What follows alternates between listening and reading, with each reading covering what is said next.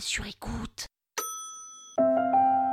Catherine qui De Médicis Mais de Médicis quoi? Vous écoutez Krusty History, le podcast qui vous raconte les histoires de l'histoire.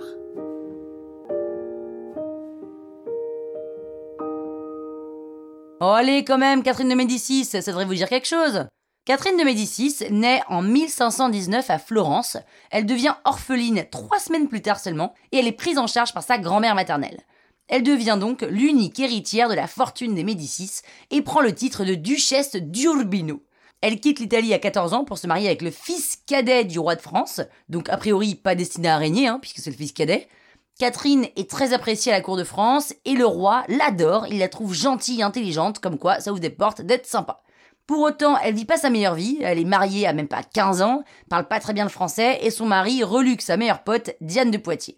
Mais, retournement de situation, le fils aîné du roi, donc de François Ier, il meurt, et c'est donc le mari de Catherine, hein, le cadet, qui devient l'héritier du trône.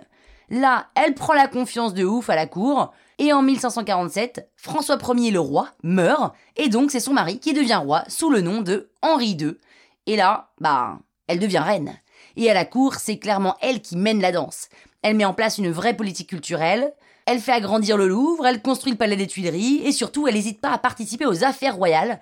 Elle n'a pas du tout peur de s'opposer à son mari, elle élabore des stratégies politiques à tel point que quand il part à la guerre, il lui confie les rênes du royaume, c'est ce qu'on appelle une reine active. Enfin, c'est une expression que j'ai inventée.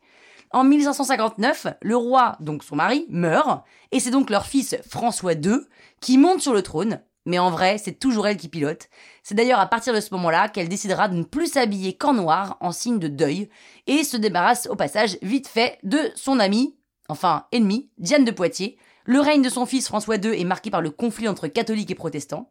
Jusqu'à la fin de sa vie, Catherine de Médicis n'aura de cesse d'apaiser les tensions. D'ailleurs, pour essayer d'apaiser les tensions, elle décide de marier l'une de ses filles catholiques à un certain prince bourbon protestant, Henri de Navarre, qui deviendra Henri IV. Et là, à Paris, les catholiques sont foudrages et ils massacrent les protestants. C'est le massacre de la Saint-Barthélemy. Bref, Catherine de Médicis est une machine de guerre, elle est présente plus que jamais au pouvoir, elle voyage dans toute la France malgré son âge pour faire respecter l'autorité du roi, et un jour, sur un simple coup de froid, sa santé se dégrade et elle meurt à l'âge de 69 ans, comme une mouche. Croustille, hein? La toile sur écoute.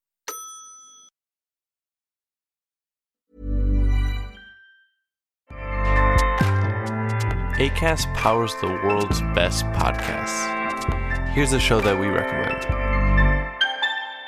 Hi, I'm Jesse Cruikshank. Jesse